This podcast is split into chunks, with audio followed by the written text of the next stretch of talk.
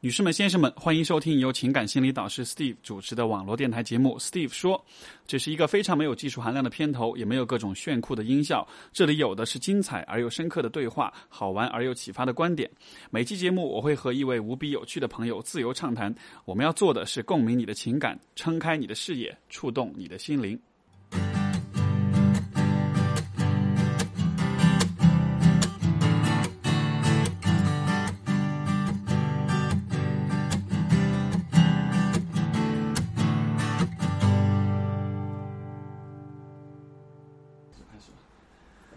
OK，各位朋友，大家好，欢迎收听 Steve 说。呃，这是我们的第啊、应该是第四期、第三期节目吧。上一期因为是新年特辑，没有编号，所以今天是 EP three，就是第三 Episode three，就是第三期的节目。然后呢，呃，先跟大家说一下，就是这这个节目，我们现在之前是在亚马逊，哎，不是在那个喜马拉雅，然后呃，荔枝还有网易云音乐。那现在大家也可以在苹果的 Podcast，就是播客上面也可以找到节目，你去搜索 Steve 说。就能找到所有的 以前所有的这个节目。那么今天我们请来的一位朋友，也是我也是我一个很好的朋友，然后也是一个最近很火的一位 一位朋友，对吧？那呃，跟跟大家打个招呼好吗？Hello，大家好，我是传说中的凯丽姐，就是最近在网上传的很火的，传说中三十天找到男朋友的那位 奇葩女子。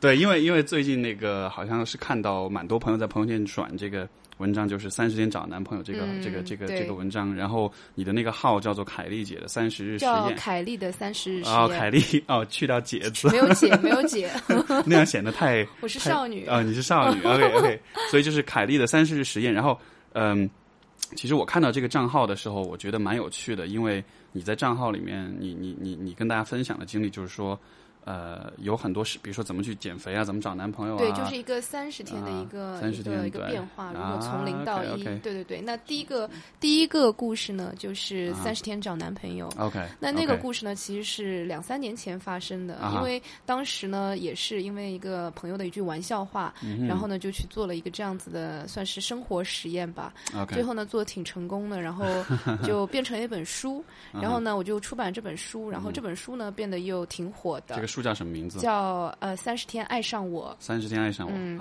它的英在各大文名平台可以找到，对对对，可以买到在是吗？现在主要是在网易阅读云上面可以买到，嗯然后卖多少钱啊？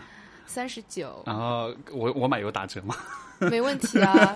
但是你是男生，你干嘛要买？都是女生在买。是吗？对啊所以这个这个书是专门针对女生对，因为因为我就啊觉得当时、呃，周围特别多的女生都是单身，而且我觉得她们都特别优秀。我想不明白这个问题，啊我觉得我自己也挺优秀的，就为什么老是单身？对啊，你看你脸上都写了“优秀”两个字。对啊，然后我就我就我就想不通这个事情，嗯然后当时呢就想说，好，嗯我要去研究一些科学。那个报告，嗯。就是看看到底有没有办法在三十天内用科学和一些商业的手段，嗯把它作为一个商业项目和科学项目去做，科学实验去做。所以你其实是啊。把男人作为你的小白鼠了，No 就 no 是一个这个实验成功之后的一个 这个奖品。其实并不是。其实我我我写这本书的时候呢，其实也是一个个人成长的过程，因啊为我做了这三十天之后，我发现这是一个个人成长的一个，就在三十天中，其实找到的是自我的对自己的更多的尊重和更多的爱。其实这个，其实我觉得这是写这本书的最终的一个目的。啊，OK，哦，OK，所以说就是你身边有很多，包括你自己在内，你觉得很嘚瑟的，觉得自己很优秀，然后想要摆脱单身，对啊就写了文章，写了书，然后我还知道你有上那个 TED 的那个，TED 的活动而且好像是演讲，对。什么去年最受欢迎的，对对对，因为哦。我去年 二零一五年四月份、五月五月份的时候上了 TED 的那个女性大会，然后呢就讲了讲了一个关于三十天如何改变人生的一个故事。那么这里面不仅仅有三十天找男友，还有三十天的一个自我成长，还有一个、呃关于为什么当时要开这个公众账号啊希望能够鼓励更多的女性。啊 OK OK，，对，那你三十天除了找男朋友，除了我看到减肥，我还你看你晒你的马甲线什么的。哦，对，我就三十天找男友之后，我又做了好几个三十天，就是三十天马甲线啊，三十天什么，呃，在欧洲学那个帆船啊三十天啊不花钱生活，这个30天不花是我最近刚刚完成的。然后最近我在做那个三十天环保设计。三十天不花钱生活和三十天减肥是不是同时进行的？没有，并没有。啊，一个是没钱就没法吃饭，然后就瘦了。哎，不过那 三十天我没不花钱生活，我确实是瘦了。是吗？嗯，是因为什么？过度辛辛苦吗？是因为就是有几顿饭没地方吃，就对，就是像是个真人秀一样，就真的没地方吃。对，然后哦，因为不能花钱，因为手机上连微信啊、支付啊什么，连那个淘宝啊、支付宝全部卸掉了。但但是但是，所以就。因为可能我估计，比如说很多在听这个节目的读者就想，你是闲的没事做吗？你要做这些事情？其实并不是，因为呢，呃，比如说我做三十天不花钱生活，为什么要做呢？并不是因为我没钱，或者说是因为我真的是。想去真的是没事干，因为当时我读了一本书。我觉得你就是没事干。哎呦，不要这么说嘛！我当时是是因为读了一本书，就是德国老人，一个德国老人叫什么呃马德海什么东西的，然后他呢从六十岁开始。我名字具体名字忘了，一个很复杂的德文 名字。我是觉得听老师，你不要嘲笑我。没有，我觉得听上去就像那个北京那边那 个大爷的名字。好吧。OK，Anyway，他是从呢六十岁开始，他就把自己身边所有东西都送走了，他就送送掉了，不用了。从那天开始，他就想说，我就是要过不花钱生活的日子，但也不是去讨饭，也不是免费的所得，他是给别人就是去看孩子啊，或者用自己的技能去交换一些生活的所需。然后我看这本书之后呢，他写这本书做这个事情一做就做了十五年。他现在七十五岁，他还在做做这个事情，所以我看了这本书之后，我非常的有触动。他其实是为了去 promote 一种概念，就是对物质、对金钱，现代人类其实不需要有那么多的执着啊。嗯，我有点就是断舍离，有点断舍离的概念。因为其实我是一个，其实我我是一个购买力很强的女子，你你懂吗？就是我 我经常因为带了“女子”二字，所以嗯，就是你知道，就是 就是以前工作，包括现在赚钱，很多时候都是月月光，很多名牌鞋。义务，那后来我觉得。就是说，而且我在当时在做这三十天的时候，经历了什么 H&M 包们那个什么那个 campaign，然后经历了双十一，所以就很多很多诱 惑，诱惑对对，所以很对我而言很艰难。但是我做了这三十天这个所谓的断舍离不花钱之后，对我对这个世界的价值，对这个物质的价值，对自己的一些技能的价值有一个全新的认识，所以对我的冲击是非常大的。所以我现在。基本上就是说是过着断舍离的日子，在渐渐的在做减法，就包括前一阵子我做的一个线下活动，就是让大家把二手的名牌衣物啊什么拿过来做交换或者就卖掉。就是其实我发现我人生中需要的那些最核心的东西就那么几样东西。你知道吗？这个让我想起就是以前我在知乎上看到的一个一个故事，很有意思。他说，呃，那个那个那个那个那个故那个知乎的那个题大概是说，呃，就是说就是拥有很。拥有很少的东西物质的生是什么样一种生活？嗯，然后里面有一个最高票的答案，这个姑娘写的，就她是因为工作的原因，所以说她呃基本上就每两个星期需要呃 travel，就是不是不是 travel，它需要整个 relocate 到另外一个地方。哦，所以说呢，她呃每一次 travel 它只能带两箱东西，所以说她所有的这个所有的东西都。只能必须最精简的，最精简的，因为就是说两个箱子装下，其他东西你买再多，最后都得扔掉。嗯然后所以说，这个姑娘的故事就，她就她就说，她自从有这样一种生活方式之后，她就发现其实。人真的不需要那么多东西，是，这是第一。他说第二就是什么？他发现他开始买特别特别贵，但是特别特别好的东西。对，因为他说那些便宜的东西你用完就，比如说衣服啊、鞋啊，就扔掉了。对，但是如果是那种很贵很好的东西，你就会一直带在身边，你会一直很重视它。对，而且又很经用。是。然后我觉得哇，这样的一种，对，就你想你，因为你看我们现在屋子里这么多的这些东西，对吧？然后。然后，然后你想象，如果你只能用两个箱子去装，你会装什么？你会扔掉什么？是的，对吧？就是一种物尽其用的概念。所以我觉得，这对我整个人的，我那三十天活的要比我的任何时候效率都要高。我的就是心情，从心态方面就要活得轻松。就是不花钱的三十天。对，因为我为什么是这样？我我以为三十天没钱就会很。呃，应该是很焦虑的感觉。一开始很焦虑，一开始我想，哎呀，那顿饭，下顿饭在哪里吃？我去，我去问跟人家说交换什么东西，人家会不会把我当神经病？然后呢，我会，我后来发现，就是有很多呃，让我觉得很冲击的事情。第一个呢，我要去，我觉得就是要学会去信任，就信任这个生命和这个宇宙可以给带给你带来的东西。比如说，我我有一有一次，我我我我要去静安寺开一个会，但是我在淮海路，我早上。起床就已经起晚了，只有十五分钟，根本是走不过去。因为那三十天我基本上都靠走的，因为我不能乘车嘛。后来我想怎么办呢？我手上只有根香蕉，于是我就拿这根香蕉就冲到路上，就拦拦下了一辆助动车。我说：“那个大哥，你能不能送我去静安寺？”我说我在做这个三十天不花钱真人秀，我不能给你钱，但是我能给你这个香蕉啊啊。然后人家二话不说就把我送到静安寺。啊就发这三十天发生了很多很多这个样子的事嗯情，让我就又相信这个社会是美好的，你知道吗？就是我就要去相信。啊，OK OK，第二个这个嗯。这个这个又让我又又插播一个我想到的，就是就是曾经有过这样一个心理学的实验，就是说，嗯，呃呃，就是在这个呃在在在街边有两个人，呃有一个有一个人站在街边旁边摆了一个沙发，当然这个这个人是一个就是实验者之一嘛，就是嗯。他们，然后呢，他摆了一个沙发，然后他会跟路人说，就是，呃，这个沙发我一个人搬不动，你可以帮我搬到一起帮我搬到那个房子二楼去。然后呢，但是这个呃这个有两个条件的设置，就是说条件一就是或者说第一种场景之下，他是说你帮我搬一下好不好？就是纯粹是一个友好的一个请求。嗯而第二种情况之下，他会说我给你五美元，结果你猜哪一哪一组的那个愿意帮忙的比例会更高一些？是那个就是请求别人帮忙的那个吗？对，就是大家会觉得，就大家会觉得是可能给钱才会才会更多，但其实真正的，其实真正的结果是，当你不说钱的时候，嗯反而会有更多人愿意帮你。哦，这个我想起来，这个实验我是从那个呃怪诞经济学 （Freakonomics） 里面读到的，嗯然后他就解释说为什么这样，他就说其实当你提到钱的时候。人的大脑就会进入一种，就是这种，就是防御模式吗呃，不是，是一种一种计算模式。哦，他就计算我这五美元和我花的时间精力是否值得。而这样一计算的话，哦可能人们就会觉得倾向于觉得啊，不行，太少了。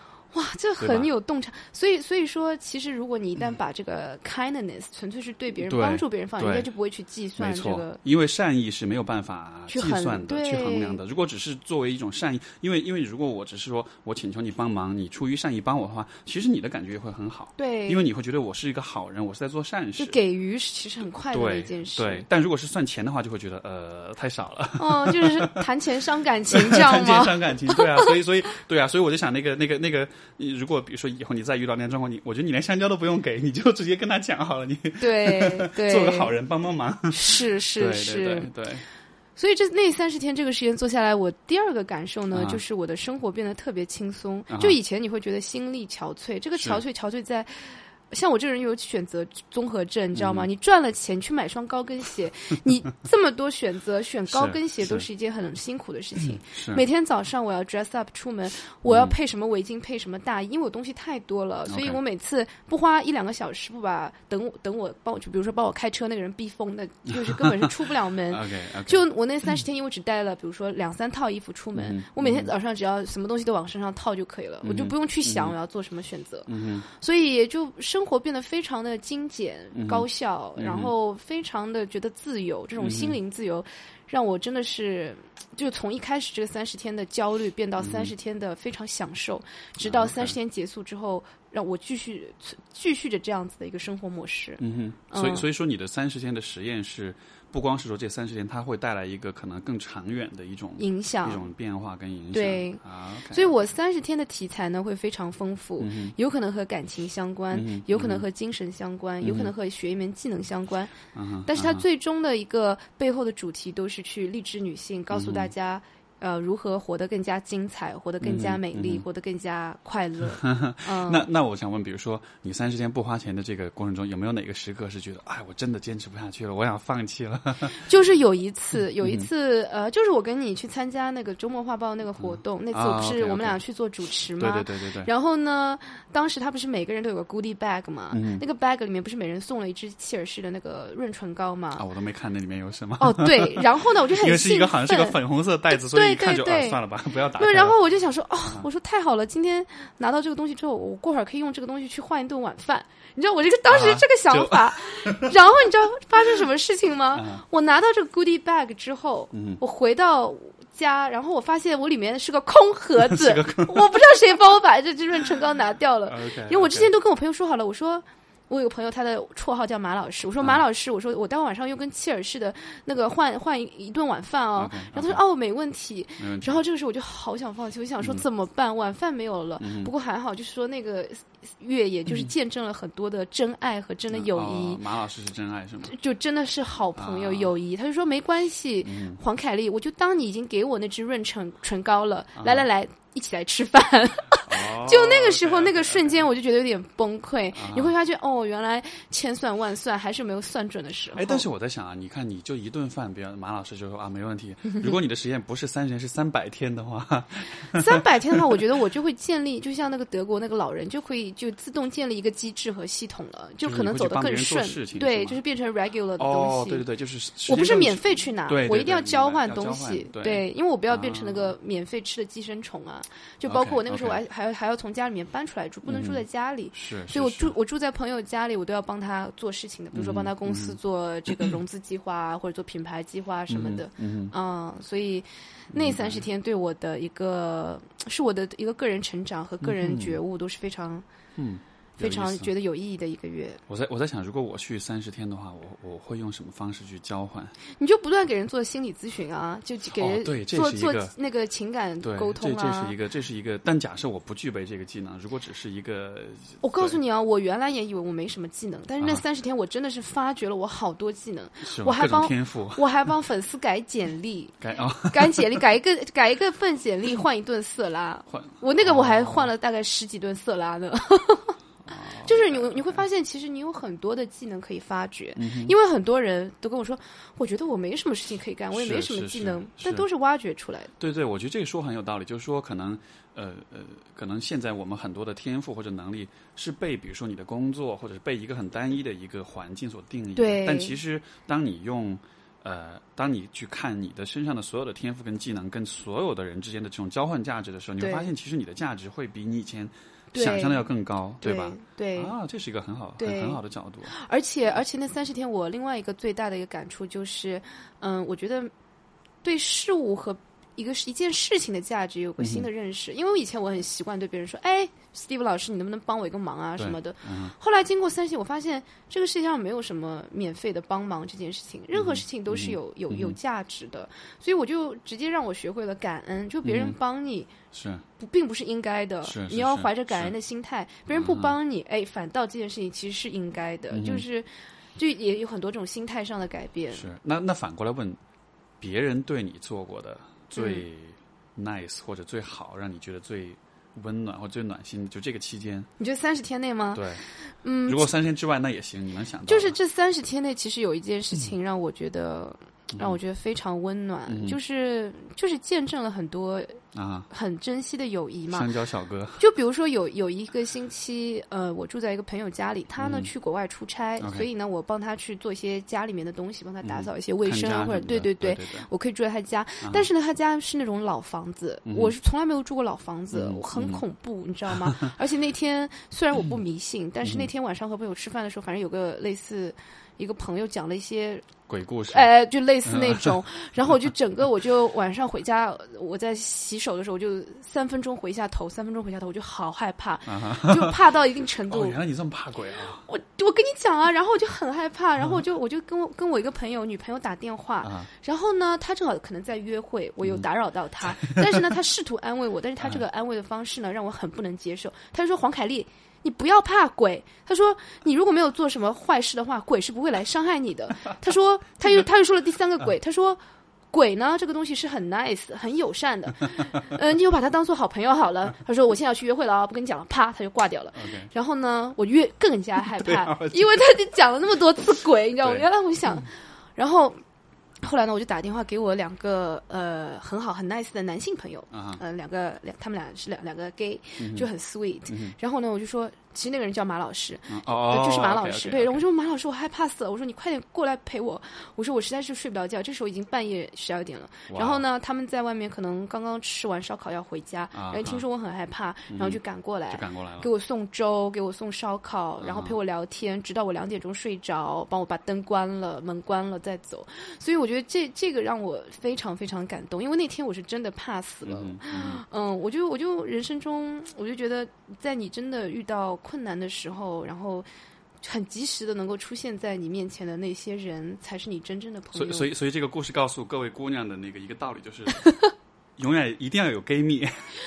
没有，我我我是想说，男人靠不住时候就靠 gay 蜜了，不不姐妹靠不住时候就靠 gay 蜜了。不是，我想 我想说的就是说，其实，在我的书里我也有写到嘛，嗯就是说我当时的书里面有一个小故事，就是说一个男生他突然间生病了，对不对？嗯然后嗯然后那个女生跟那个男生正好是处在暧昧期的阶段然后那个男生生病的时候，那个女生就马上冲过去照顾他。因我因为我这个这个故事的总结就是说。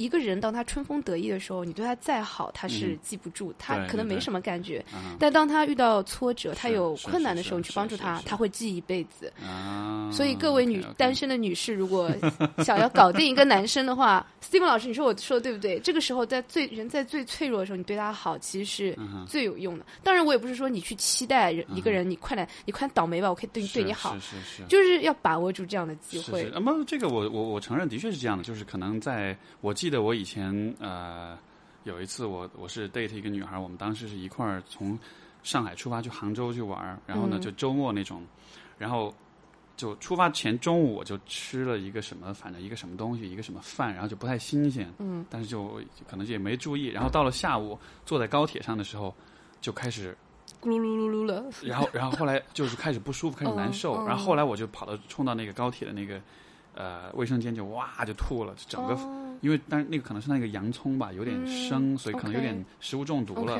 吐完之后，整个人就开始发烧。嗯，然后到了杭州之后，再转地铁，我站在地铁上，我就觉得我随时都要晕倒的样子。嗯然后很艰难的一一步一步扛到那个酒店，然哇后，到酒店就躺下躺下之后，我就几乎就是要死过去的感觉。哦天，然后这个过程中，那个女孩就跑去给我买药，然后照顾我，然后就对，然后就然后就各种，就就其实他其实我感觉到他是有点不爽的，就说因为他本来很期待这个这个就是来玩儿，哦因为我们有一些安排计划去看一些东西啊什么的，嗯结果都没去成。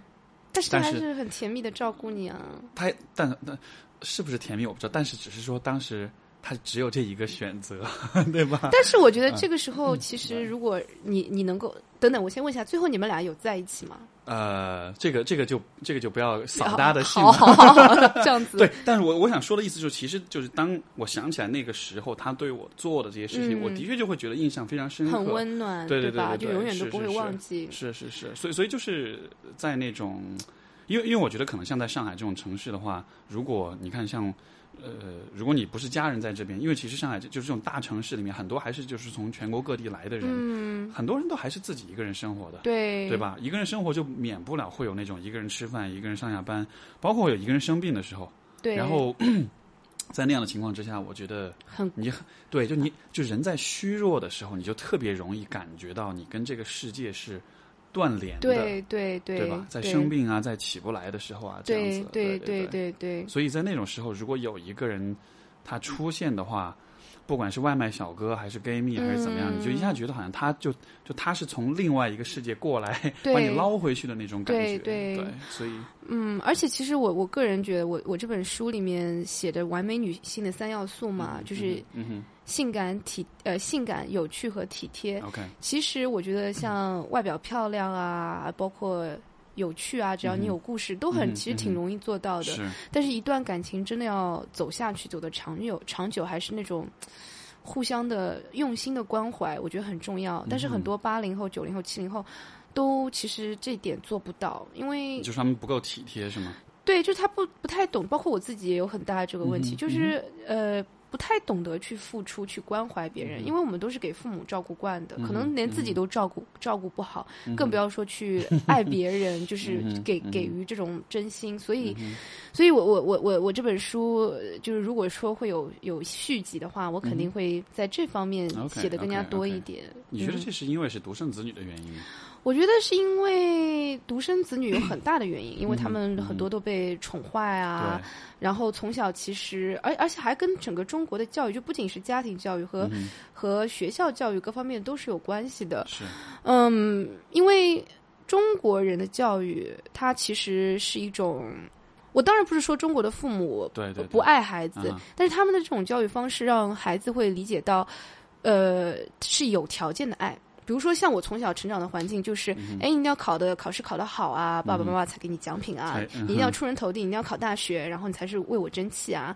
包括长大之后，其实很多优秀的女生她都有压力，所谓的有是。压力就是，哦，你就要给爸爸妈找个金龟婿回来，是是。所以所有的一切他们都是有一个条件，其实，其实我觉得这样的一个问题就是，就是说，因为我们很强调要做乖孩子，要做好孩子，要做懂事的孩子。嗯，但是懂事的孩子的一个，呃，也不要说下场，这样说的很惨，就是嗯就懂事的孩子最后成年之后会遇到一个问题，就是。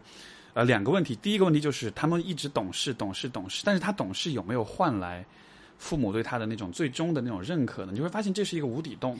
对对吧？你不断的懂事，换来的是不断的更多的要求，这是这是第一个。第二个是在于，当你发现，就是说你小时候，包括就是说就是我觉得，像我介绍的，不管是来访者还是我的粉丝，很多听到的很多故事都是，可能从小一直是你你要选什么，你要读什么呃专业，你要做什么事情，呃，你怎么做选择呢？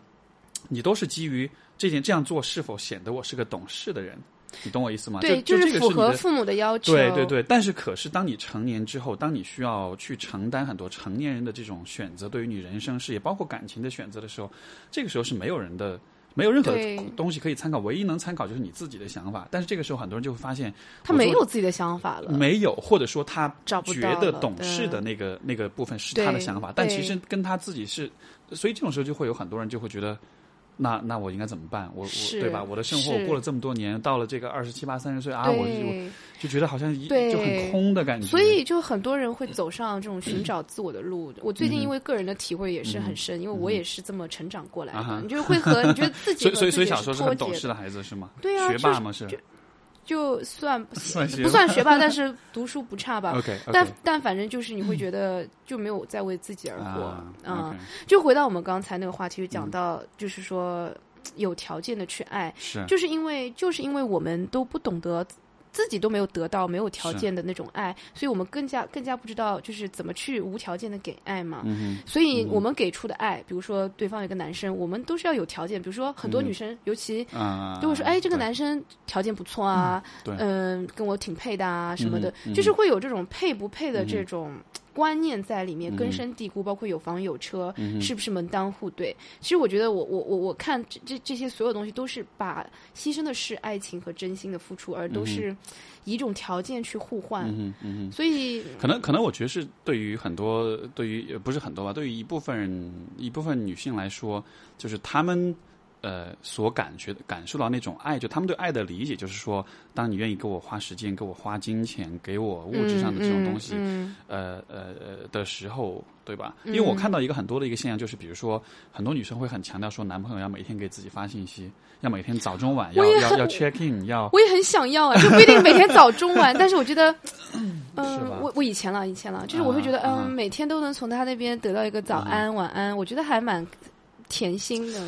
但是我我理解，就是说是这个可能这样是感觉好，但是这样里面有一个风险或有一个问题是什么？就是当你当你逼着一个人去，或者是你要求一个人去做一件本来应该是发自内心去做的事情的时候，嗯这个事情就就你反而就是就是是这是就是反方向了，就会反弹，对不对，对？就是比如说，比如说，比如说你你面对你的男朋友，你说你爱不爱我？你你你你你一定要说你爱我，你赶快你现在就说你说你爱我，嗯，然后他就说了我爱你了，对吧？但是他说我爱你的时候，是因为你逼迫他说出来的，但是真正说我爱你，应该是他发自内心讲出来的。所以说你其实是在逼迫他去往你希望的反方向在走。对对吧？你希望他是发自内心的爱你的，但是你是越逼着他习惯了用一种在逼迫的情况下说话的方式来应付你。那我问你一个问题，啊你说这些，比如说逼着她男朋友要发消息，或者逼着男朋友说爱我，她这种心理的行为，嗯就是是这，因为显然是一个可能是一个啊。不是那么健康的一种心态嘛，去做这件事情，对吧？你觉得为什么会导致他们会有这种做法？其实我觉得这个也就联系到前面刚才你讲的，就是那种所谓有条件的爱，嗯。就是说，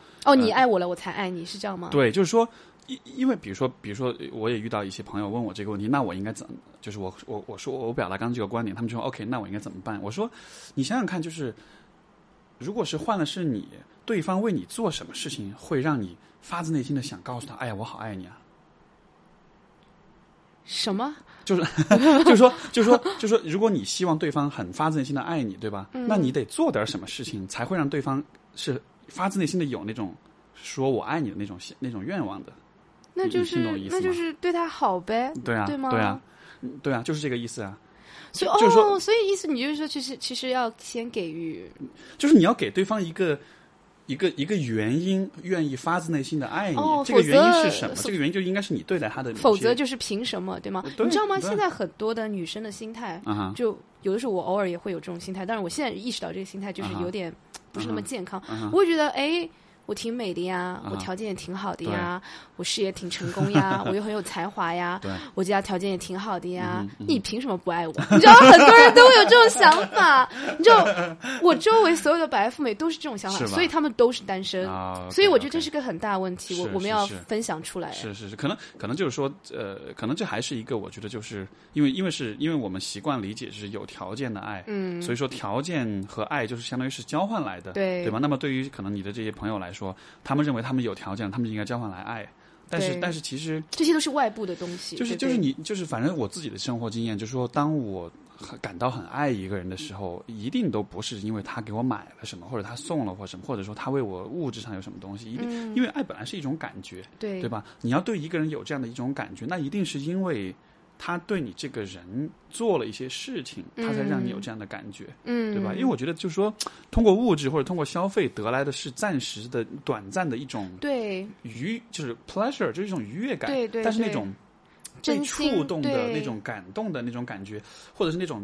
就是动心的感觉，我我从来嗯都，反正我想想，我我自己想想，我是觉我是想不起来有任何时候这种感觉是来自于，比如说他给你买了个什么东西，对，或者是物质上的啊，怎么样怎么样的，对吧？嗯比如说我，比如说我花了呃呃两千块钱买了一个一个 Burberry 的那个围巾送给你，嗯另外一个方式是我花了一个月的时间，我手打手打了一条围巾给你。对，其实你从价值的角度来说，从金金钱价值当然比不上，嗯但是你从情感价值上来对说，对对所以可能就是。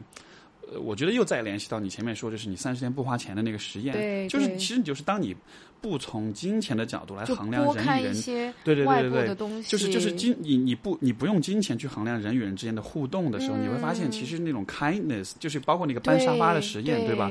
当人们怀着善心去做事情的时候，那种那样产生的价值其实是更大的，对对吧？而且是一种双方都会得到好处。我为了你，你感受到被爱，我也感觉我是个有爱的人，就好像就我会觉得可能就是有爱的流动，就可以流动起来。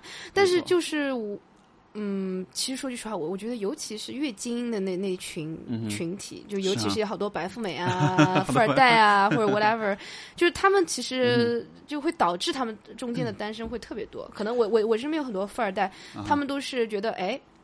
我追女朋友，对对对，我给她买个名牌对，我给她买个什么，我就能把她的爱买过来。啊、对对对你知道，就是会用去物质去交换一些东西，所以我觉得这是是会有很大问题的。我我在想，或许是不是因为就是说，对于因为我也不是富二代，我也不知道富二代什么感觉，对吧？很遗憾，我这辈子特别希望就是说，你是高富帅，对，特别希望说的话就是我我是个富二代，但不可能了，对吧？嗯但就是但就是说，我就在想，或许是不是因为比如说，呃，如果你很有钱的话，那么从你对你自己的认知、你自己的身份来说，你的有钱就是一个你最为强调的一个东西，因为它他是让你最自信说明他内心就肯定很其他方面就很空啊，呃对不对？就是说，可能我不知道其他方面是否空，但至少这嗯个方面可能是一个他最容易想到，是一个他最愿意去依赖、去去去嗯去表达的一个方面。对。那么，当他在感情里面，对吧？因为比如说我面我是假设我是个富二代，我面对一个我喜欢的姑娘，然后男生面对喜欢的女生，心里面都会有点不自信，有点紧张。嗯那这时候怎么办呢？我为了给自己长姿势，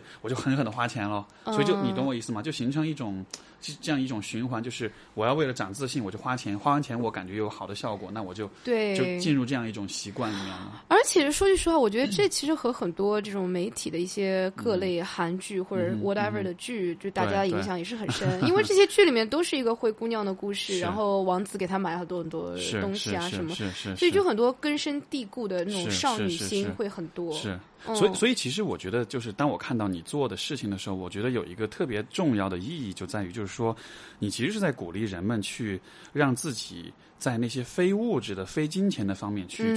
去去让自己变得有价值，对对吧？对你你你变成一个有爱的人，这也是一种价值；你变成一个自信的，这也是一种价值。对对对就是你给予别人的价值，不光只是金钱上的价值，是，金钱价值可以有，对吧？对谁都我们不要跟钱过不去，对你可以变成有钱人，但是在这个之外，如果你有钱同同时你又很有爱，你又很在乎别人，你又很关心别人，你又很愿意付出啊什么，是。这样你的整体的价值就提升了。对，因为其实我现在这个账号整个就想，呃，创建一种生活方式。这种生活方式呢，嗯嗯，如果有两个字去总结的话，就可能是平衡。就是我想让大家得到自由的同时，得到金钱自由、嗯呃人身自由、精神自由的同时，能够过上一种嗯怎么讲呢？低调的奢华的生活吧，就是那种很高质量的生活、很健康的生活。但是，但是同时呢，又又是可能。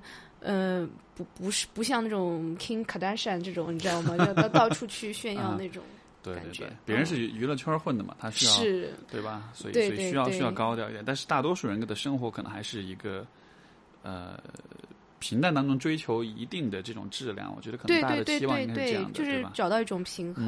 嗯嗯，而且我就是会也经常会分享一些，嗯，比如说下个三十天，我我有可能要去，哎，这是透露个小秘密，因为这可能还没有想好，还没有百分之百确定，但是百分之九十九，我可能会去巴厘岛做三十天的生机素食，然后会什么东西？生？生机素食，那英文里面叫 raw food。如果大家看过那个、哦呃 Eat Pray Love，就是美食。啊呃，美食、祈祷和爱的话，就是那个 Julia Julia Roberts，, 演的那个最后不是他在巴厘岛吗？美食鸡汤。嗯，因为因为他在，因为巴厘岛那个地方，它嗯是全世界生机素食的这个发源地。生机素食就是生的，啊。呃，有机的、嗯。素的，就是所有的东西都是不放任何的什么添加剂，whatever 这种乱七八糟的东西。哦叫 raw food concept，、啊然后呢，我们会到巴厘岛做一个三十天的，呃，就是分享所有的这些当地的健康的食谱然后同时会结合当地的冲浪和瑜伽文化，会拍一些视，频啊什么会。更瘦，又又不知道瘦成什么样了，瘦没了没有啊，我现在就是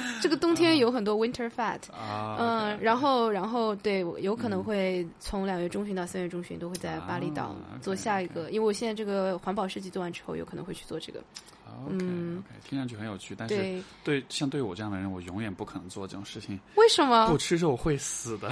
所以我要做这个挑战，因为因为我想看看吃这个生机素食三十天之后，对自己的精神啊、身身体各方面会有个什么样的是 transform。是，因为我很喜欢去啊尝试因为我这个号的这个呃终极目标是实验，因为你如果去做实验的话，对你不知道结果是什么样的。对对对，其实嗯其实对我这个我想起就是你的文章里引用到那个。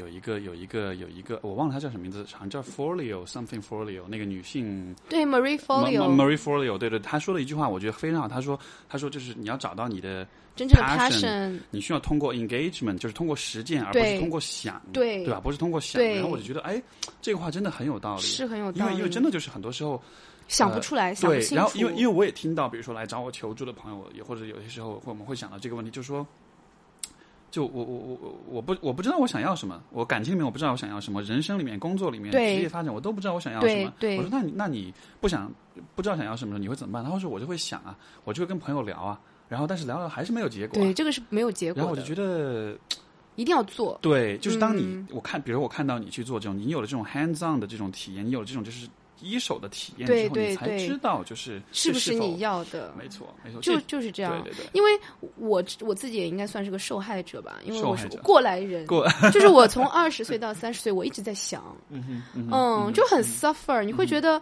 其实有一个人跟我说一句话很对，他是说，如果你是在很纠结的这个状态嗯，只有只有两种人会纠结，是。要么你是在这个状态中，你没有能力去改变现有的状态；要么你没有勇气去放弃现在的状态。嗯，嗯。所以就是就是没有行动力，说到底你没有去做，你只不过是是。在想，你又不满意现在的状态。是是。而且就是很多我自己，因为现在实践多了嘛，我发现很多事情要比你想象中的好做很多很多。嗯哼嗯哼，关键是你有没有做。没错，就我两年两三年前，我根本根本是难以想象自己会成为一个作家。我是一个理、嗯理工科出身的背景的人。嗯我小时候，我妈说。我妈说：“我真是，我妈最近跟我讲，她说我真是生了个奇葩女儿。她说你小的时候写作文，好几次都是我帮你写的啊，对，但是是老师，比如说星期五布置了篇作文，我到星期天晚上会哭着脸对我妈说：‘妈妈，我实在是写不出来。那时候要写多少字啊？作文？就是五百字啊，那种小小五百字其实就是三条微博。对吧？就是现在让我写三天，我哇，我觉得好短，我写不完，就是一个小时，你就可以踏出这第一步是，坚持三十天你想，三十天乘以五百字，那也有一万五千字了三分之一本小说就完成了。啊所以，就我就觉得，其实，嗯、给了我很大的信心。这件事情让我看到了把一件事情做成功的这个模式。是嗯，可能就是说，可能其实你刚才讲这个，我觉得很有趣，就是说你在纠结的时候，呃呃呃，我我面对这种纠结的局面，我会怎么想呢？就是说，比如说呃，这个这其实来源于我大概大学时代有一次有一次很有趣的体验，就是当时。当也是跟妹子有关、k 就呵呵，对，就当时就是当时就是呃呃，相当于是有两个女孩儿，也很很经典那种喜欢我的跟我喜欢的那种很经典的那种场景，哦天哪，对啊，然后然后就嗯，当时我就跟这个喜欢我的女孩儿，她叫我出去吃饭，我们就吃了饭，然后就我就我就送她回家，然后在那个他们家楼下，我们就坐那儿聊天。呃完了，当时其实下着大雪的，加拿大嘛，下着大雪，哦然后在雪中，然后就呃 不知道怎么想，就坐那儿聊天。Oh my 然后 god！当时我们聊的核心的话题就是，他知道我我有几个喜欢的人，他也、哦他也告诉我他喜欢我，他相当于就想让我就想就想让我做个决定，所以在那一刻，你想大雪雪纷飞，坐在那个地方，然后你就得你就得做一个可能就很对吧，就是这样一个决定，哎那怎么办呢？故事画面。对啊，然后当时当时就我就我们俩坐那儿坐了将近一个小时，嗯，而且就是几乎就是我一句话都不说，因为我就一直在纠结纠结纠结，他就一直在等我给答案。嗯，然后到了后来我，最后我说我我我决定选那个我喜欢的人，但是我做这个决定不是因为我真的想清楚了，而是因为 太我太。他妈冷了，就冷到我当时已经觉得啊不行了不行，我得我我我我得赶快找地方暖和其。实是因为你没有办法，当时没有办法给他个答案，所以你给他个借口说、哦我要选另外一个人，你让我走吧呃。我们都没想那么多，就真的是因为冷到 就就懒得想，就就人在冷的时候，我觉得特别好玩，你就会做。嗯，难道不觉得这是你意识中出来的第一答案吗？当时其我也不知道吧，或许是吧，嗯没有。但是其实点是在于，这故事是在于，就是后来我我说了这个答案，然后他就说我知道，他就上去了，然后我就走了。嗯然后我在走离开的路上，我突然就觉得非常非常的轻松，嗯就是我突然就有一种很奇怪的，但是很轻松、很释然的感觉，因为我就意识到一个什么呢？就是说，就那一刻我就想，我就明白一个，就突然想通一个道理，就是说，如果两件事情让你纠结的话，那必然是因为你选 A 或者选 B，你都会，不管你选哪个选择，你都会得到一些，你也都会失去一些。嗯，然后呢，这样的话，其实看来两个选择就都是一样的了，只是你得到跟失去的东西不一样。但是你不管选哪个，你都不亏。哇这个你你懂我意思吗？哇，这个我觉得想法真的就是因为所有的抉择都是这样子。对呀、对呀、就是说，就是说，其实就是就是我们会，就是我会觉得，包括我自己，包括很多人都会有一一种一种。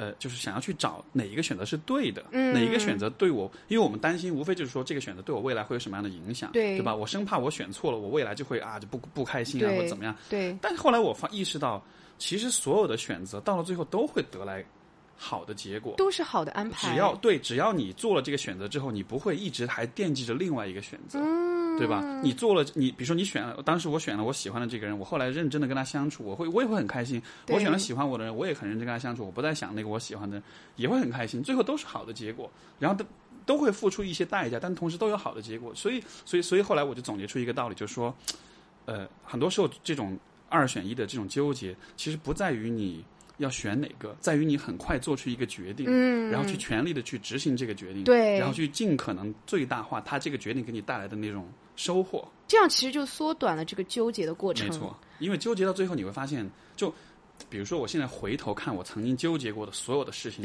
对我现在的生活真的有影响吗？我觉得没有太大的影响。真的就完全都就就是真的，除了那一次，因为我印象很深刻，因为是很冷，对对对，其他的这种纠结过的时间，我现在想一点都一点影响都没有。就你的人生应该怎么样？我觉得就就照常进行，是对吧？不因为你纠结的时间长短而会，是对对对，哇，这个太太有哲理了。就嗯因为因为因为其实就是说，呃，像我面对的一些向我求助的人，嗯，那么他们面对的选择可能比这个会更大，对，他们可能会面临比如说要不要离婚的问题，嗯，他们可能会面临比如说。呃，要不要生小孩的问题，嗯就是当这样一些很重大人生选择的时候，都是你，因为我觉得如果有如果正确的选择存在，那就是显而易见的，嗯对吧？比如说，如果啊呃举个有比较悲伤的例子，如果如果有你，如果你老公有家暴，嗯，对吧？把你打得很惨，嗯，你应该离开吗？当然了，对肯定得离开，对吧？对这样这这就显而易见是一个正确的选择。是但如果是比如说，对吧？两人过得不开心，完了这个闹矛盾，然后知道没有未来，然后又很纠结，又放不下，是分还是合？其实我会觉得你怎么选都 OK，但是点是在于你不要纠结了，你对赶快迈出去那一步。是，对，所以 要要要我早就早遇到你，我就不会纠结十年了。我我人生的每一步，我在过去十年里每每一步都都是很纠结。嗯所以不过，所以你看，其实这件事情本身，我觉得也是好事。我之所以能够现在有那么多灵感，写这么多东西，都是因为以前纠结了很多很多年。对，嗯，我以前你知道，我我从那种，因为我以前在大公司里面做那种快销公司，嗯然后当时我辞职的时候，我有这个从冒出这个想法到最后辞职，纠结了六个月。啊、哇，哦，就纠结了很久，就是从一开始有这个想法到 build up build up，直到一个点、一个点的时候呢，我想跟老板提出来了。是。这个时候呢，老板说：“你知道吗，Face？嗯，你如果现在你现在觉得你年轻，你觉得没关系，是是你出去做了，但是你最终要后悔，啊就觉得他就他会觉得说你你选择那条路啊对对对，就是没有前途的路。对对对对，嗯，但是后来我最终还是毅然决定要走。嗯，所以你看，如果我没有走的话，我现在就是还是个小白领。也不一定啊，也不一定搞不好也不一定，对，也有可能你现在混到你老板那个位置了，然后你现在告诉其他的小女生你要 后悔。对，其其实我觉得就是都挺好的，因为嗯就如果说我现在在公司里面做，那我的生活会很稳定，我的职位会很高，我会我的能力会也变得非常好。而且我会觉得，就哦算你，即便你是在那样一个环境下，其实你你会，比如说你现在这些想法、你的创意这些，其实你还是会找到其他的方式表现出来，对，对吧？但但你知道吗？其实我觉得最最重要的是。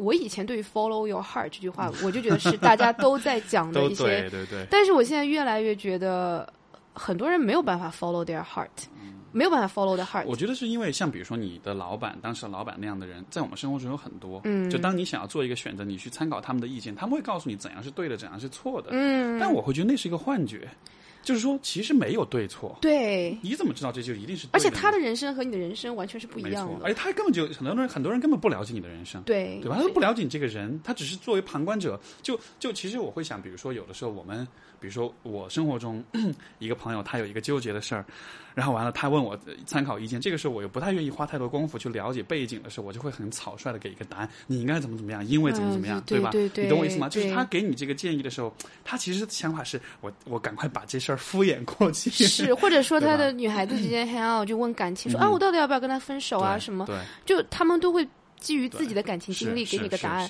但是其实没有任何人能够给到你一个正确答案，包括父母都没有办法。啊，是是是，所以所以其实像比如说从像我们做心理咨询的话，嗯有一个很重要的原则就是我们几乎不帮来访者做任何选择。嗯，为什么呢？就是因为其实我我们会相信说来访者他才知他是最了解他自己生活的人，所以最终这个选择应该由他来做。对，所以很多时候我做的事情就是我也就是去听。去了解他，然后去去引导他去找到自己啊自己是什么样一个人，对自己应该怎么选，最后自己做出决定。是然后你会发现，当他自己做出决定了之后，这个决定对他就是最好的决定。对对对，因为他是他，因为因为你的选择是你自己的，你可以 take ownership，你可以拥有你的决定。对我觉得这是最棒的感觉了，是，对吧？因为带来的成就感都是你享受，带来的失败你都是你去扛，但是嗯，是都是你的，对吧？就是为自己，就是真的是掌控自己的人生，为自己负责的一种态度是。是嗯，我觉得这种态度，就至少说我现在自己也是在往这个方向积极的去走，所以我觉得是非常好的感觉。所以现在你走到这一步，再回头看当时这个女老板说的这个。嗯，是个男老板哦，男老板哦嗯，OK，、嗯这个老这个这个这个人他说的这些话，你现在如果假设你现在在在面对到他到他，你会跟他说什么？嗯，我当时也没有 take 他的 opinion，对吧？然后，所以不过我还是会很感谢他会以一个比较职业发展的角度跟我给给我一些他的 suggestion。正能量。呃，但但是就是因为我最后最终还是就是呃走自己的心嘛，OK，所以嗯，并没有对我给我太大的这个影响。嗯嗯是。嗯，所以我就我们刚才讲到，就是说如何真的是就看清楚、梳理一下，知道自己是什么样的人。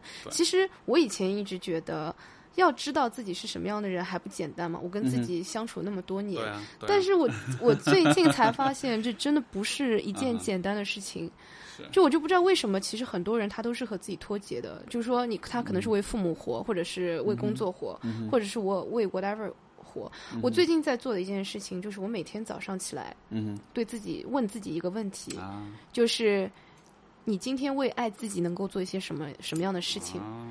但是做这个事情都是很有挑战，因为有有的时候你真的会走偏。比如说啊前两天我早上爬起来，我想今天我为爱我我我为了爱自己能够做件什么事情，嗯我就自己说我要买件大衣，哦，我以为你说今天就不要起床，多睡一会儿。就类似这种 就是你知道，你有的时候会嗯会，但是后来我发现给自己买一件大衣并不是自己真正的需求，嗯，我只是说那天我可能说要去那个呃。比如说有个约会啊什么的，我我其实是想要自己变得漂亮，其实得到那个人的认可。但是我是。突然发现那件大衣并不是说是真正的我需要的东西，它可能只是说，哦，我需要一个认可。，嗯对对对，嗯，都不一定是从那个人身上来的。是是，所以我发现这都是一个非常挑战的事情。对。你，嗯。你刚才这个话就说每天早上起来，我就是这个嗯这样问自己话，这让我想起那个有一个电影叫《American History X》，就是。X History X，就是 American History，就是美，应该它中那个我忘了中文翻译是什么，就那个片子讲的是美国的那个种族问题。这个嗯主角就是一个白人，他是一个嗯很歧视黑人的一个，他是那种就是可能机车党，然后、嗯然后就是可能经常会做那种就是呃种族歧视的那种事情。嗯然后后来他就因为谋，他就因为涉嫌谋杀一个黑人就入狱了。嗯然后入狱了之后呢，就他本来是很恶的一个人，他入狱了之后就发现，在监狱里面，其实黑人跟白人的界限是很模糊的，而且他嗯反而受到了来自他的白人同胞的这种欺压和这种哦伤害，嗯所以他当时就很困惑，他就，所以他当时那个有一幕就是他在那个监狱里面，因为他受伤了嘛，嗯监狱的那个那个那个医生在跟他就是治疗的时候。他们就开始聊，当时那个医生就说了一句话，我当时就特别触动。他说，就是大概意思就是说，你每天早上醒来，你应该想的不是说我今天要去伤害谁，要去恨谁，嗯你应该想的是我今天能够做什么事情，让我以及让别人的生活变得更好一些。嗯，我当时听到这个话，就是非常非常 powerful，非常有力量一句话。因为嗯如我在想，如果我每天都能这么 check 一下我自己，对我我今天或者说我比如睡前，或者说我对对吧？我说我今天做了些什么事情，让我或和周围的人生活变得更好。你每天就做一件事情，对我我其实这也是我现在一直在做的，就是每天都会做那么一些事情，让自己让别人的生活变好一些。嗯然后这样一个角度，你去看待你的生活，我觉得就真的是完全不一样的一个一个一个事业是了。对，对就是，而且因为之前我看到是哪个，是我不知道是哪个什么亚马逊，还不知道什么，他那个 CEO 他说他的外祖父对他说过一句话，嗯他说 being kind 就是。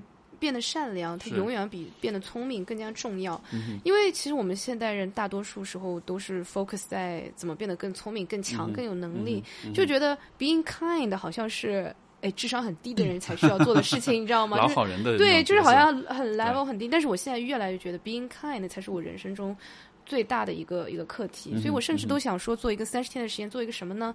那个英文我忘记了，是我一个、嗯一个新加坡朋友跟我讲的，叫什么 the kindness of of 什么东西 randomness 什么的，嗯就意思就是说，比如说我今天请你。你吃一顿饭，嗯请 Steven 老师吃顿饭，然后呢，作为 return，你要在第二天去做三件小的关于 kindness 的事情，啊，对你自己或者对别人都可以。OK 然后你再请下一个人吃饭，然后让这个人再去做三件小的哦 kindness 的事情然后连续做三十天，我们有三十个。哦，就有九十个这个 kindness 的事情，就很小都可以。你可能走在路上，你捡个垃圾扔到垃圾桶里都可以。啊所以，然后然后拍照记录下来，这有点像是那种支支支持请转发，然后对，就有点像那种吃真请吃饭人的方式对对，对对对。然后你又可以啊通过 social 的方式 和朋友 connect，很久嗯没见的朋友去做这个事情。是啊，所以这个事情我也在想计划当中。哎，其实你知道吗？我觉得这样的方式特别棒，就在于什么呢？因为现在大家说到，比如说、呃、各种改变呀、提升呀、行善啊，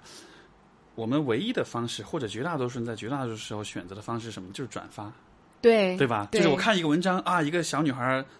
在街边摔，一老大爷摔倒没人扶，哎呀，我就特别愤慨，转发对对怒转，对对对吧？对但是就我们习惯了怒转一个东西，但是这个怒转和你的生活是没有必然的关系的，你是只是。让更就是还是前面说的，就是你你我们都是在想，对。在读在想，但是没有去做，没有去实践，对对对吧？所以这也是为什么我就觉得，我看你做事情，我觉得你知道吗？其实我真的希望你的粉丝能够多一点，因为这样会有更多的人会像你这样，就是去去实际的去做，而不是说我只是在怒转，是怒转转了半天，我觉得就没有任何意义啊。对，你就想一想，有点感慨就，反而强化了很多人的那种，他只是想，他觉得我想就够了。嗯但是其实你不去做的话，你的就你对这个世界就没有任何的 impact，没有任何的影响。不过你知道吗？我今天出来之前，我我我中午的时候还看了一集那个《生活大爆炸》，有一集那个肖登和那个谁啊，就他那个室友叫什么？呃就另外一个科学家 Leonard 啊，Leonard，他们俩不是吵架嘛？就有一啊集不是 Leonard 有个 idea，对然后呢，Sheldon 第二天就把那个论文写出来了，啊然后最后他们要发表那个论文，结果呢，那个那个期刊只好像 mention 了 Sheldon 的名字，啊，然后他们俩就在吵，啊就在吵那个就吵什么呢？就是啊到底是这个 idea 更重要，还是执行更重要？就是整一集都在吵这个东西，但是也没有炒出个结果来。OK，呃，但是是现在我是觉得说，对我而言，我觉得实践可能对我而言要稍微重要一点点，嗯因为有 idea 的人太多了、i d e a 到处都是，而且就是说这个 idea 不做出来之前，其实真就是空气。是，嗯，或者说这个 idea 的存在，如果你没有做，你就没办法得到那个从中得到那种乐趣，对对对对吧对就你去做了，你才是对。是。以前以前，我想起以前我们大学时代就做那种 free hugs 那种。哦在大 free hug 你做过吗？啊，对啊，我做过啊，对啊，对啊，我我你不要看我，我也是我我也是行动派，好不好？哦好的我做过很多事情的，对，就是就是做 free hug，就在街边，就是举个牌子说你今天心情不好嘛？来跟一个拥抱。哦，所以你就是那种行动艺术家吗？呃，艺术家不敢说，只是嗯不，但就是做这种事情的过程中就觉得，哎，真的，你得到的真的是很有趣的那种一种体验。是是。然后然后，而且都是给陌生人做，然后嗯那种，因为因为现在大家都喜欢说，好像大城市里面的灵魂都很孤独，都很。其实我倒我倒觉得不是因为说真的是因为大城市里面人很多，大家才孤独。我觉得是因为我们和周围的人互动的方式，是对吧？就比如说我自己也有些这种小习惯什么的，比如说。我在大街上有的时候我会去跟别人说话、打招呼或者怎么样的，比如说在等公车的时候，嗯。比如说电梯里面，比如说呃地铁里面，对。我看到一个，比如说我看到呃旁边站一个人，他的包很好看，哎，我说你这包挺好看的，或者哎你这鞋挺好看的，就我会去尝试给别人一些反馈，让别人知道你周围站的不是木头人，嗯是活生生的人，他们会注意到你，他们会观察你，他们会看到你，他们会对你产生一些想法，嗯，对吧？当当我这么去做的时候，其实我就觉得我跟这个人就有一定形式的这种连接，而这种连接就让我觉得还好吧，我没有那么孤独啊，我周围有那么多的人，我就是当我有能力可以去和他们进行互动。产生反馈的时候，嗯一点都不孤独啊！我就觉得，对吧？你周围都是活生生的人，不是是不是不是机器。你说的我能理解，但是我就觉得在很多时候，大城市的人，包括我自己，我会觉得看到陌生人很害羞，连眼神的对视，你知道都要躲开、闪开。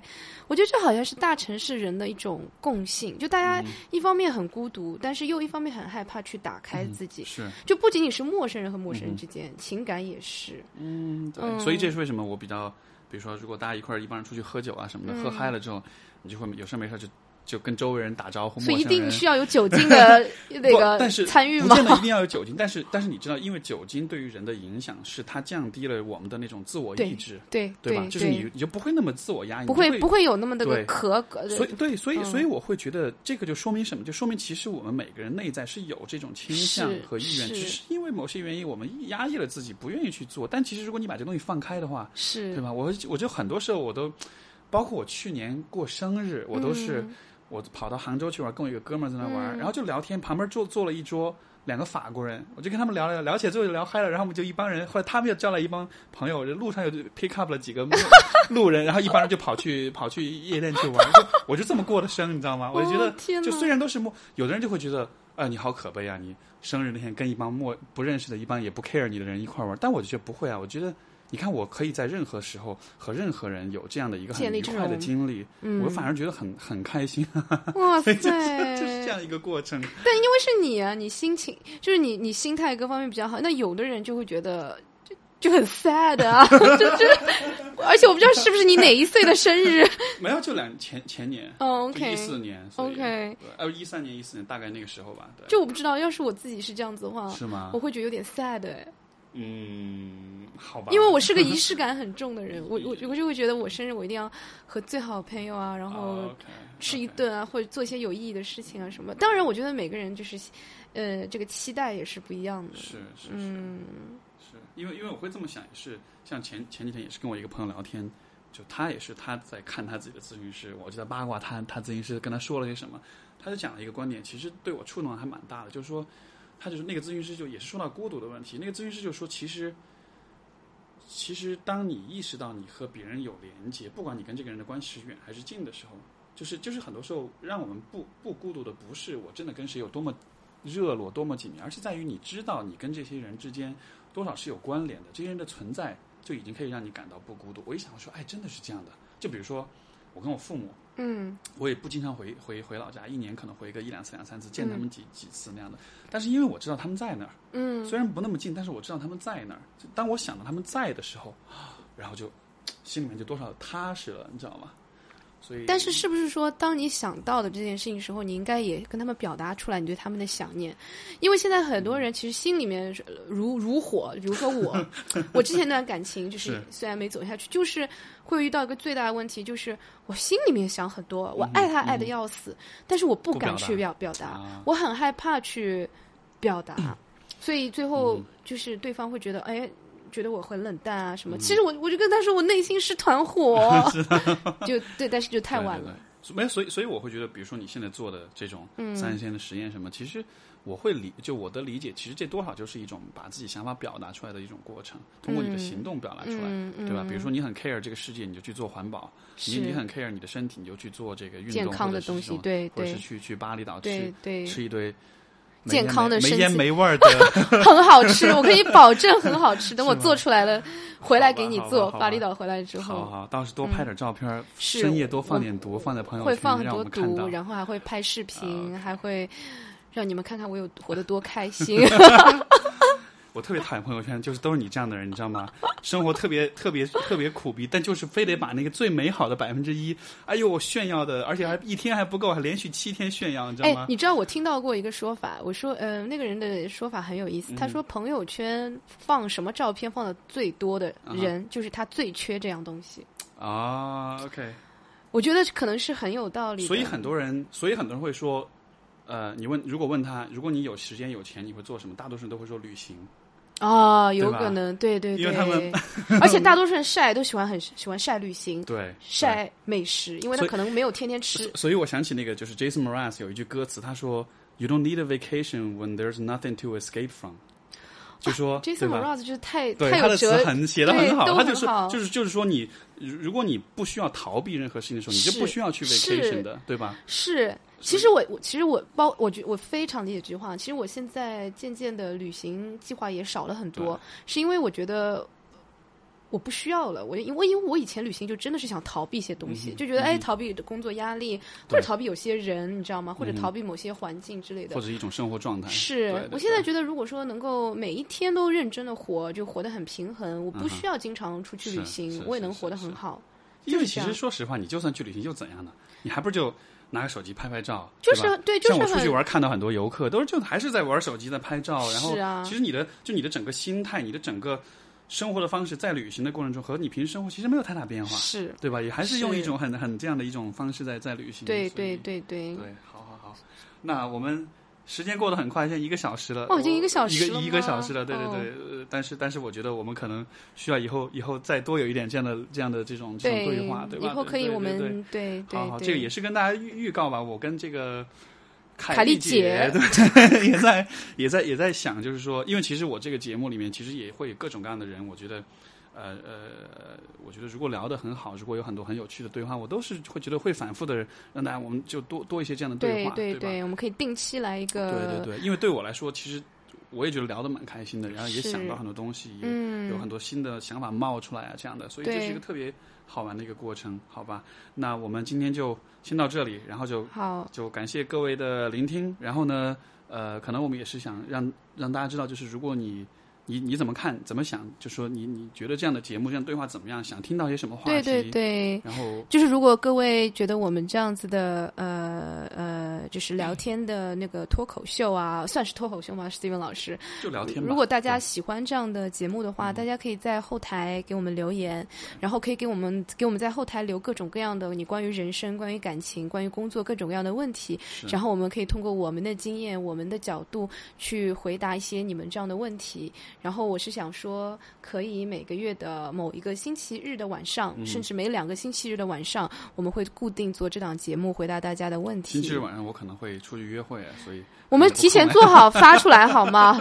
所以星期天晚上是你的固定的 date date date night 吗？对对，跟我的、呃跟跟运动项目的 date night。OK，所以呃呃，如果大家对呃，哎，Steven 老师，你还没有介绍你自己，哎，我发现，就因为我我要向我的粉丝也要介绍你啊。我这么有名，我不用介绍啊。因为介绍嘛，Steven 老师是我一个很好的朋友，是非常有名的一个情感专家。如果大家对他做的事情感兴趣的话，可也可以关注他的公众号。你的公众号是什么公众号叫做 Good Catch，就是 G O D Good Catch。对 G O O D C A T C H Good Catch，然后微呃微微博上叫呃情感心理导师 Steve，嗯，大家然后知乎上嗯叫 Steve，也是 Steve She S H I 那个那个姓就是 Steve She。好，如果大家对呃史呃史蒂文老师感兴趣的话，也可以关注他这些账号。对如果大家对凯丽姐做的事情感兴趣的话，也可以关注凯丽的三十日实验这个公号，搜好吗？就搜三十日实验就这个凯丽的三十日实验就能对搜到，就能搜到。OK，, 嗯，我也推荐，我也蛮推荐大家去读读看，就是这个凯丽姐的这些文章，就非常有趣。三十天找男友吗？三十天你们就能找到男友了。对，然后之后你们交这男朋友之后，有任何情感问题可以来找 Steven 老师，感觉我们这是上下游是吗？一条龙这样的。是一条龙服务。因为就是我当我看你的文章，我觉得那种我还是真的觉得特别重要，就是 hands on，就真的是你得着着手去做，是你才会看到原来跟你想的是完全不一样的。所以我蛮推荐大家去看看这个凯丽姐写的各种文章的，非常有意思。好，那我们今天的节目就到这里，然后就各位，呃，我差点想说晚安，但是有可能是白天，那么就各位 have a nice day，好吧，就拜拜，好，拜拜，各位。拜拜。